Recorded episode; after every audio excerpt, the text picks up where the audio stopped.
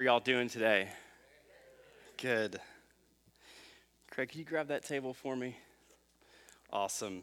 Well, um, open your Bibles if you brought them with you to church and turn to Luke chapter 2. We also have Bibles in the seat back in front of you, and it'll be on screen. Um, I didn't tell you this before, Mona, but could you turn the slides for me? Um, call me old fashioned, but I like to just read the passage I'm preaching from with a Bible in hand.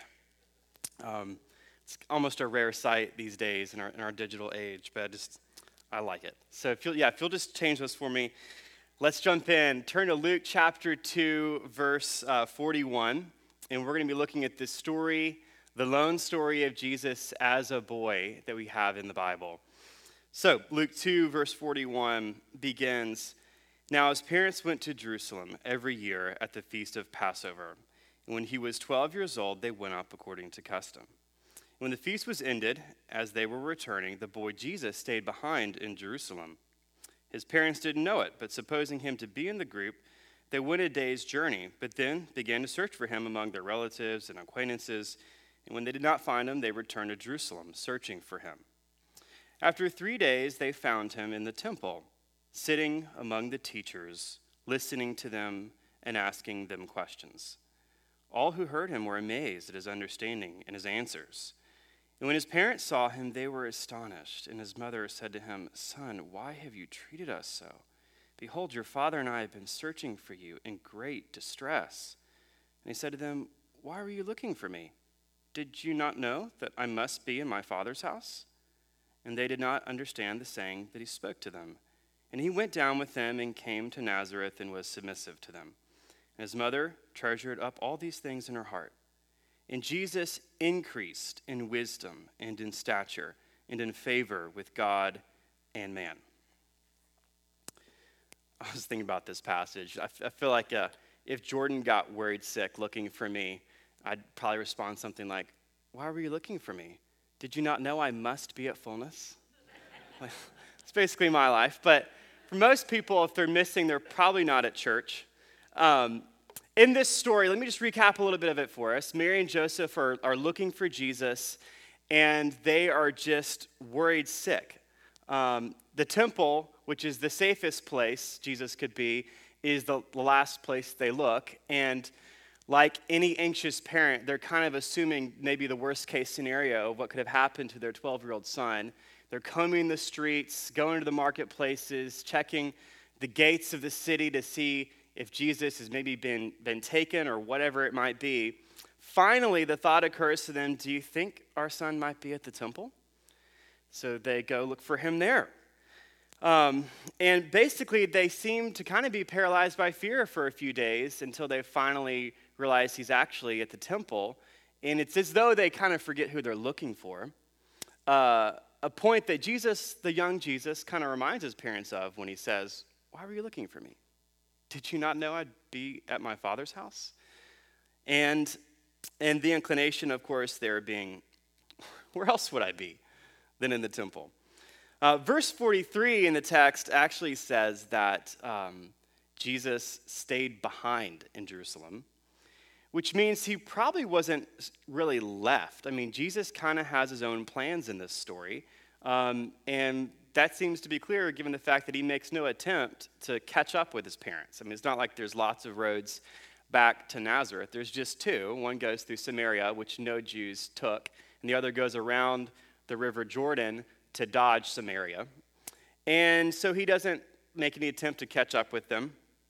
But Jesus decides to take full advantage of the life of the temple, to stay connected to congregational worship, to hear the teaching of the scriptures by the experts in Jerusalem and sit at their feet. Um, and he's drawn to this. He can't leave it, the story seems to show us. Um, you know, he must have realized that at some point his parents were going to come back for him. Um, but even Jesus is surprised that the thought didn't occur to them immediately. Oh, our, our boy Jesus, he's got to be at the temple, right? Um, Mark Strauss says this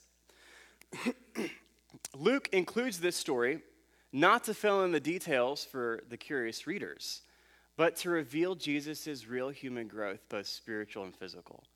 And the idea here is, is that there were actually lots of stories, kind of legends, um, of the boy Jesus doing miraculous things, saying really wise stuff, and blowing away adults with his wisdom. And these stories circulated kind of in the apocryphal stories of the church for centuries. But only one story actually makes it into the Bible, and that's this one of Jesus as a boy in the temple. And what, what Mark Strauss is pointing out, though, is that the story doesn't exist just to satisfy the curiosities of people desperate to know what Jesus could have been like as a kid, right? It's much deeper than that. It's not just simply to satisfy your curiosities. This is to make a very clear point in Luke's gospel that Jesus grew. He grew in stature, which is pretty easy to understand, but he also grew in wisdom. He grew in favor with God. He grew spiritually, which is a mystery all its own, given the fact that he's also fully God, right? He's fully God and fully man. So, we find Jesus in this scene, um, and he is, you know, asking questions. He's um, submissive He's submissive to the, the rabbis sitting at their feet, taking the posture of a disciple. He's submissive to the Father's voice, calling him to the temple, even though his parents have left. And at the end of the story, he's submissive to Mary and Joseph to go home. So, some of the things that I just kind of pulled out from the story here of what Luke wants you to know about Jesus' development in, in the years between his birth, which Luke gives us lots of details on, and the beginning of Jesus' public ministry, is some of these things in this story, which is that uh, at one level, he had appreciation for sacred spaces, right? Namely, the temple in this scene. Gathering with God's people for corporate worship. Let me just pause for a, a second on, on this. You know, it says that uh, every year uh, Mary and Joseph went up to celebrate the Feast of, Tab- uh, of Passover, according to custom. Um, I mean, Jesus grew up in a very devout family, and this is just one of the festivals that they attended, probably. Um, and then when they're done, Jesus doesn't want to go. I mean, like, we're, we're in a, a situation right now where it's like, I bet there are some kids who want to be at church when the parents don't want to. um, and that's this, I mean, Jesus is wanting to stay connected to the life of the corporate gathering. And by the way, this is not something Jesus just outgrew um, as he got older. In chapter 4, it says that he went to the synagogue on the Sabbath day, every Sabbath day, as was his custom. Um, which pushes back, there's like this myth out there um, that Jesus was just this rogue, itinerant minister with this anti authoritarian chip on his shoulder who just couldn't stand the religious establishment and was just trying to burn it down, which is not true.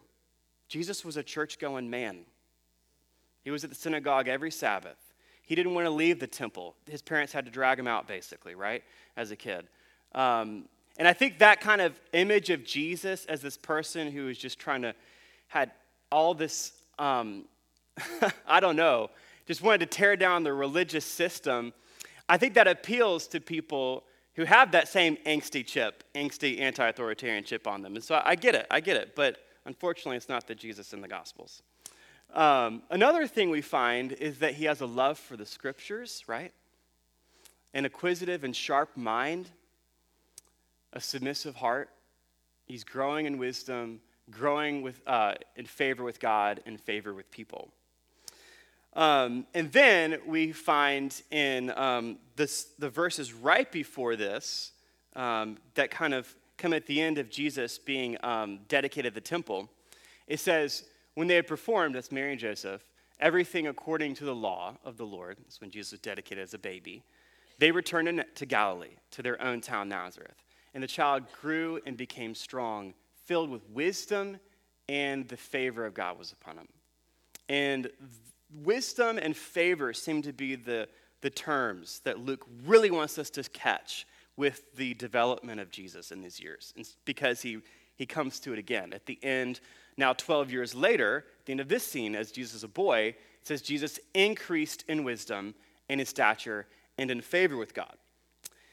the wisdom that Jesus gained, um, you know, there's, there's a kind of wisdom that we talk about that is true, which is wisdom just simply comes by life experience. The more experiences you go through in life, the more you filter that and can apply that knowledge to life, right?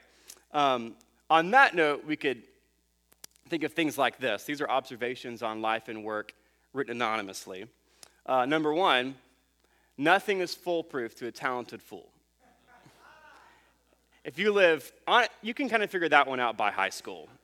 You don't, you don't need 50 years on that one. But um, number two, the early bird may get the worm, but the second mouse gets the cheese. Sometimes you win if someone else takes the fall for you. That's just, that's just true. Um, number two, borrow money from a pessimist. They don't expect it back. Fourth, if at first you don't succeed, destroy all evidence you tried.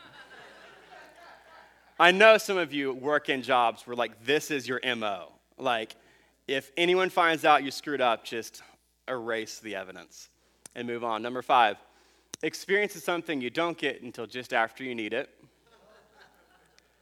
Sixth, the sooner you fall behind, the more time you have to catch up. And seventh, if at first you don't succeed, then skydiving's not for you.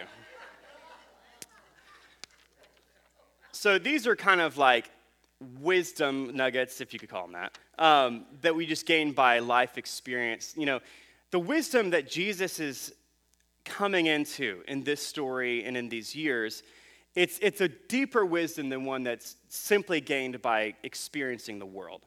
Um, he, in this scene, in the temple as a boy is growing in this wisdom around the scriptures and in discerning the purposes of God. That's what we're to see in this story. Um, in, in, in this scene of the young Jesus at the temple, he's, he's there, he's sitting at the feet of the experts of the law, and he's drinking in their teachings on the scriptures. And he's sitting before them, the rabbis, who themselves are always standing. And, and by doing so, he's taking the posture of a disciple, which on its own is just remarkable, given the fact that he is the Son of God. He's hungry to learn, listening to the scriptures taught, and asking questions. Do you think we could have that door closed? I don't know if that's too much to ask um, if, if, only for my own concentration. Um, he's just drinking in this scene. And rabbis in this often taught in this question and format type setting. And so he's, you know, the rabbis are fielding questions to the audience, and Jesus is answering.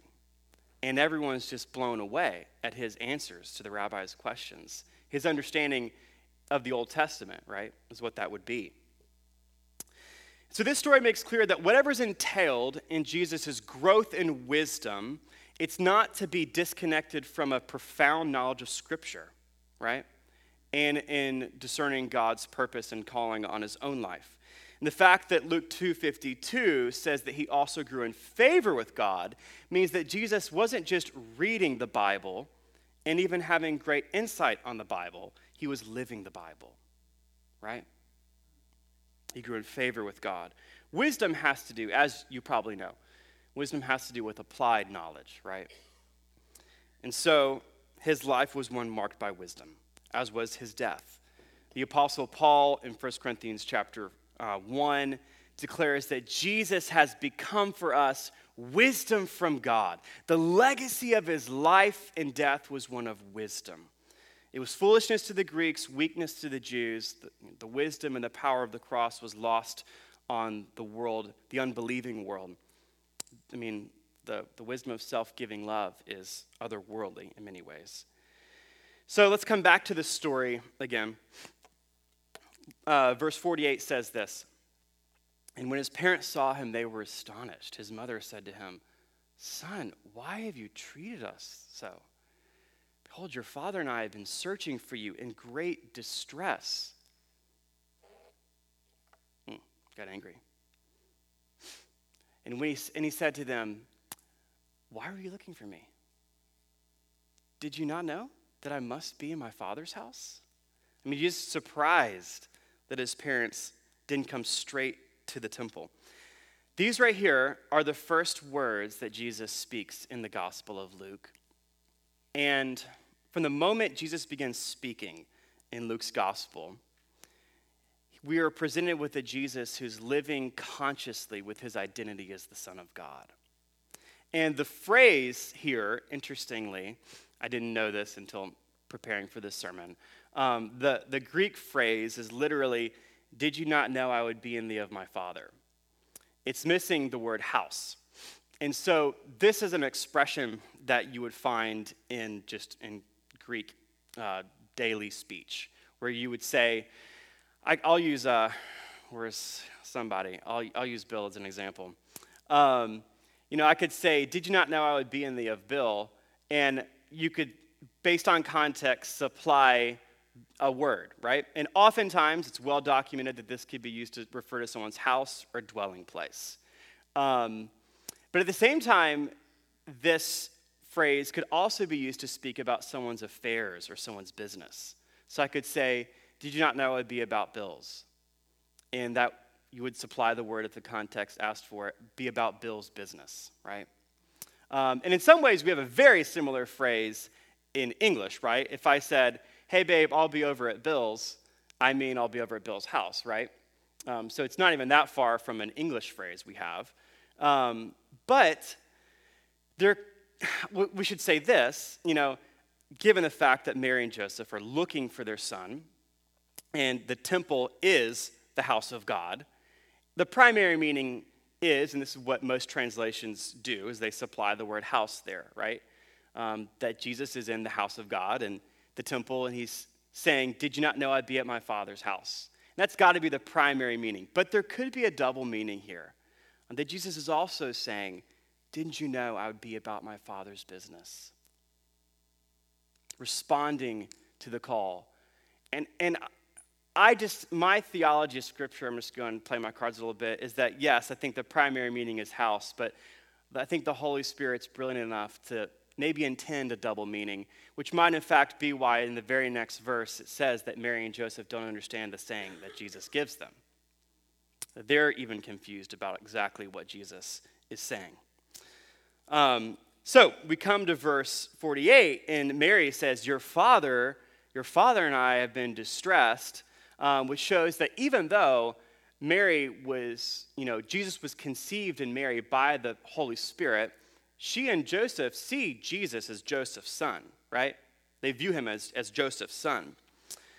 Now, Jesus' attentiveness to his father's business has created all this turmoil in his parents to the point where, I mean, I think if this story was not about Jesus, that we'd all say something to the effect of, like, wow, what an insensitive young man to put his parents through this, right?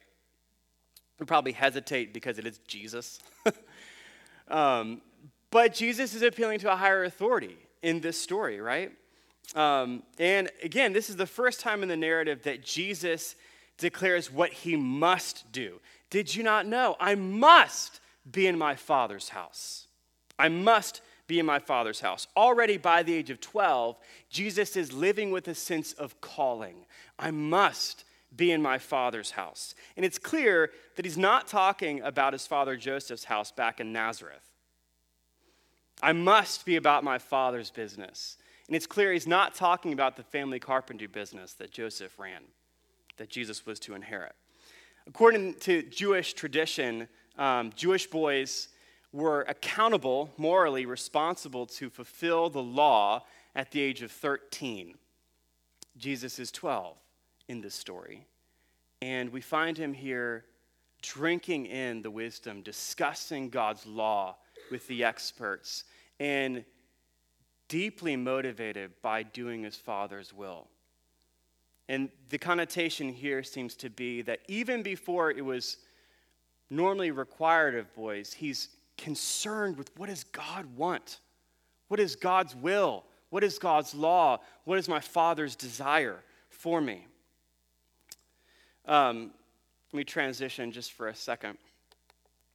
A few uh, months ago, Adeline had a, uh, her four in October. Adeline turned four. I'm glad she's not in the, in the um, sanctuary for this. Oh, she is? Okay. I got permission. you were hiding. Um, but I, I, did, I did get permission. I'm not sure she, if she knew what she agreed to. But all that to say, um, uh, she had, by request, a unicorn birthday party, which was a blast. And um, we, uh, among the gifts, we got a, a unicorn that's twice her size, maybe three times her size. Thank you, Aunt Gina. We're still not sure what room in the house this unicorn belongs to. It, it, it fits nowhere. but it, it's like this big, literally, this unicorn. Um, and uh, we, I, I, fly her around the house on it. Um, and all, all, that to say, a few days after the party, we were playing with unicorns because she got like five unicorns, and we had a family of unicorns. And uh, me and her were playing with them, and, uh, and I picked up one of the unicorns, and, and in my best like horse voice, I went, "Nee!" And she looks at me and just goes, "No, that's not what horses say." Um, and I was like, no, no, no, that's, that's kind of like what horses say. She goes, no, horses say nay. And I was like, oh, okay, well, it's true. Like, horses do say nay, but like, kind of, but real horses sound a little bit more like what daddy said. And she goes, no, Aaliyah said that horses say nay. if you don't know, Aaliyah's Adeline's cousin. And so I said, no, no, Adeline, Aaliyah's, Aaliyah's wrong. The horses say more like what daddy said. And she goes, No, horses say nay, Aaliyah told me. And so I'm in this moment of like, okay, um, I need some higher authority to appeal to, to adjudicate between me and my daughter and her cousin. So I pull up YouTube and I type in horse noises. And after 15 seconds of playing horse noises for Adeline, I can see the look on her face begin to change, and she understands that Perhaps daddy's right about this. And I say, See, Adeline, horses sound more like what daddy said. I can see the wheels turning, and she goes, But we're playing with unicorns.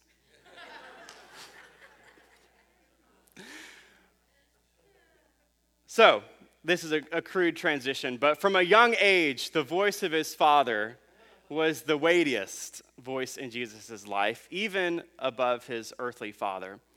And we find Jesus feeling misunderstood by his parents, by Mary and Joseph. A point that Luke actually makes explicit in verse 50, that they don't understand the saying that he says to them. Fast forward about 20 years from this day in the temple, Mary and her sons, which she has later, um, come to see Jesus one day. Jesus is, it seems, preaching in a house and the crowd's so thick that Mary and her sons can't get to Jesus. And, you know, I can just imagine, um, he's our brother, let us through. We, we want to see him. He's my son, let, I want to see my son. And I can't get through. Finally, that word kind of trickles through the crowd until someone closer to Jesus says, Jesus, your mother and sons are outside um, desiring to see you. Uh, your mother and your brothers are outside desiring to see you.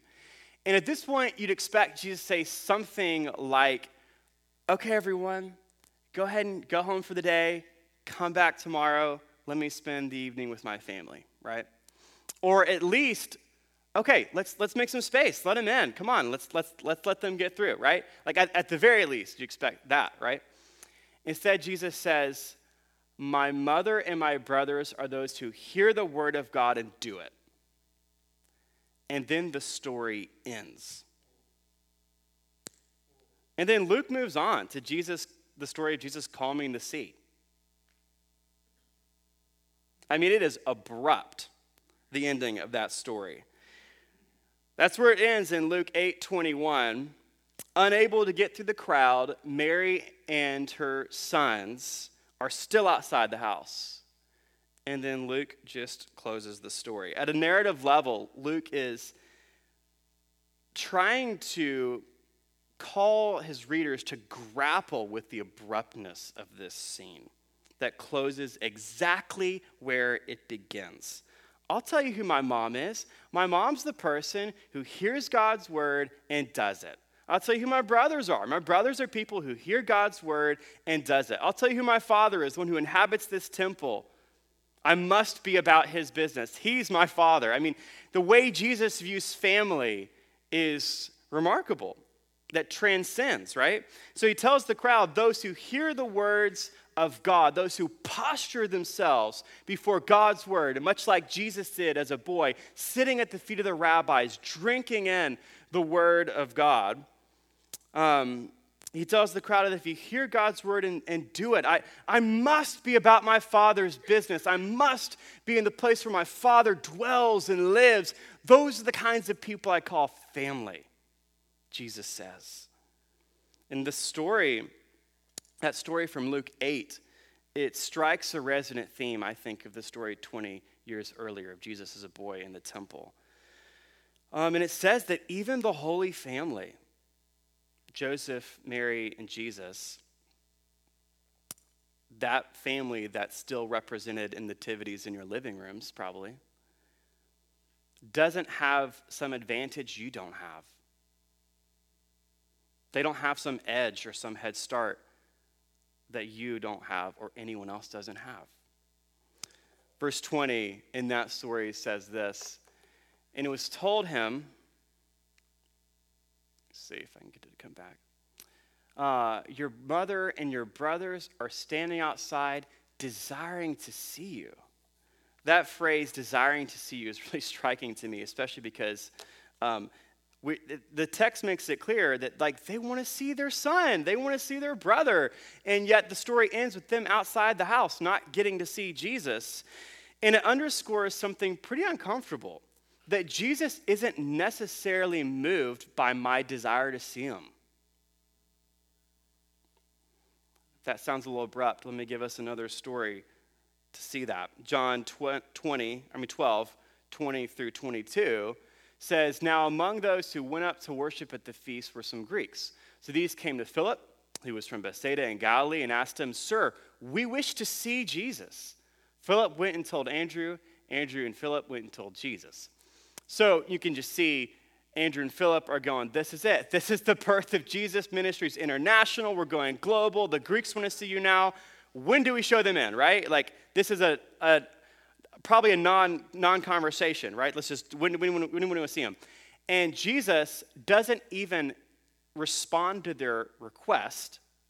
It's not because he doesn't care about the Greeks. 12 verses later, Jesus will say, If I be lifted up from the earth, I will draw all peoples to myself. So the text leaves no room for a Jesus that doesn't care about the Greeks. That's not the point.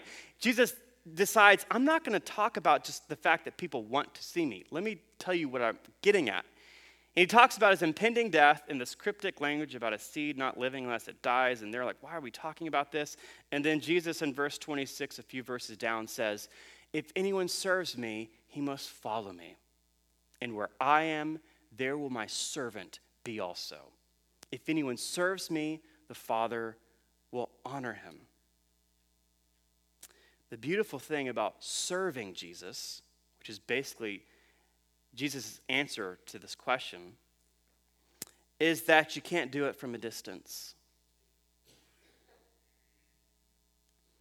If you serve Jesus, that means you follow Jesus. You go hand in hand. The only way to serve him is to go where he's going. If you want to know where my servant is, she's wherever I am, whatever I'm up to. If you want to know where my servant is, he's where I am. Jesus says. Doug Webster says this Jesus isn't looking for admirers, he's looking for followers. And I think this is the temptation within cultural Christianity, right? It's so easy to admire Jesus, right? It's so easy to be impressed by Jesus. Lots of people are impressed by Jesus. Tons of people, even out in the culture. But notice the wording here and in this verse. It's not where my servants are, I'll go there. It's where I am, there my servants will be also. My servants are going to be where I'm at, doing the things I'm up to, right? In a similar story in Luke 23 with Pilate, when Jesus is being interrogated, it says, when Herod saw, or sorry, with Herod, when Herod saw Jesus, he was very glad, for he had long desired to see him because he'd heard about him. And he was hoping to see some sign done by him. So he questioned him at some length, but he made no answer. I wonder how many times over the centuries people have desired to see Jesus in much the same way Herod desired to see Jesus. Fascinated by the stories around this man, the person, the people touched by the life of Christ, but with no serious inclination to serve him, with no serious desire to follow him and commit themselves to the affairs of Christ, the business of his Father, right? Um, and Jesus just gives Herod the silent treatment, right? Um, I don't have anything to say to you, Herod. Now, don't get me wrong. I think a pure hearted desire to see Jesus is a beautiful thing, right? I mean, as a church, let's echo the words of the Greeks who said, We desire to see Jesus, right? But let's pair that desire to see Jesus with a commitment to follow him, to be found where our master is found. Let's pair that commitment, that desire to see Jesus, with a, a devotional aspect of saying, I want to hear the word of God and do it. That's being family with Jesus. Now, let's not lose that, but let's also not lose the fact that Luke makes it clear there's always grace for the wayward daughter. There's always a robe, a ring, and a fatted calf awaiting the wayward son. And the parable of the prodigal son, which is unique to Luke, and I know we'll get to that in this series this, this spring, is that even for those who've really lost any deserving right to be in the Father's house, there's a way back. There's a way back. And the beauty of the gospel is that even when we wander and journey into the far country, there's one who can always say, Why were you looking for me? Did you not know I'd be in my Father's house, dwelling where my Father dwells? And when the affairs and the business of the world dominates you, there's always one who said, I must be about my Father's business. We're saved because of the incarnate God born in Bethlehem who went to the temple as a boy absorbed the law. We're saved because of that life. By the way, it was critical that Jesus absorb the law. It's critical that he understand it. You know, Jesus' mission wasn't just to come and die. His mission was first to come and live and to live well, right? so that he could be a perfect sacrifice on the cross. The Apostle Paul in Galatians 4 4 through 5 says, In the fullness of time, God sent his son, born of a woman, born under law, to redeem those under law, that they might receive adoption as sons. It was critical that Jesus devour the Torah it was critical that he sit at the feet of the rabbis, absorb God's laws, God's commands, God's demand upon humanity, know it really well so he could live it perfectly, right? I mean, it's critical. And that's what we see in the story of Jesus as a boy. He's learning the scriptures, absorbing and assimilating God's demand on you, on me, on humanity, living it perfectly so he could redeem those under law and then regift you the call to be the kind of family He wants, which is people who hear the Word of God and do it. Amen. Let me pray for us as we close. Lord, thank you for this scene. The one scene we have of you as a boy, Jesus, in the temple. And I ask, Lord, that it would be instructive to us, that you would give us an, inquis- an inquisitive mind a submissive heart. Would you grow us in wisdom? Would you grow us in favor with you? Would you give us a love for the scriptures, a love for gathering with your people? God, would you just draw us? God, may it be said that we never stopped growing. There's nothing. there's nothing more beautiful than a baby, and there's nothing more repulsive than a 40 year old baby. Would you grow us, Lord? Would you mature us? And would we never stop growing in wisdom and favor with you? But also knowing, Jesus, that where we will fail, you always succeeded. And we anchor our hope in that, Jesus. We love you. In Jesus' name we pray. Amen.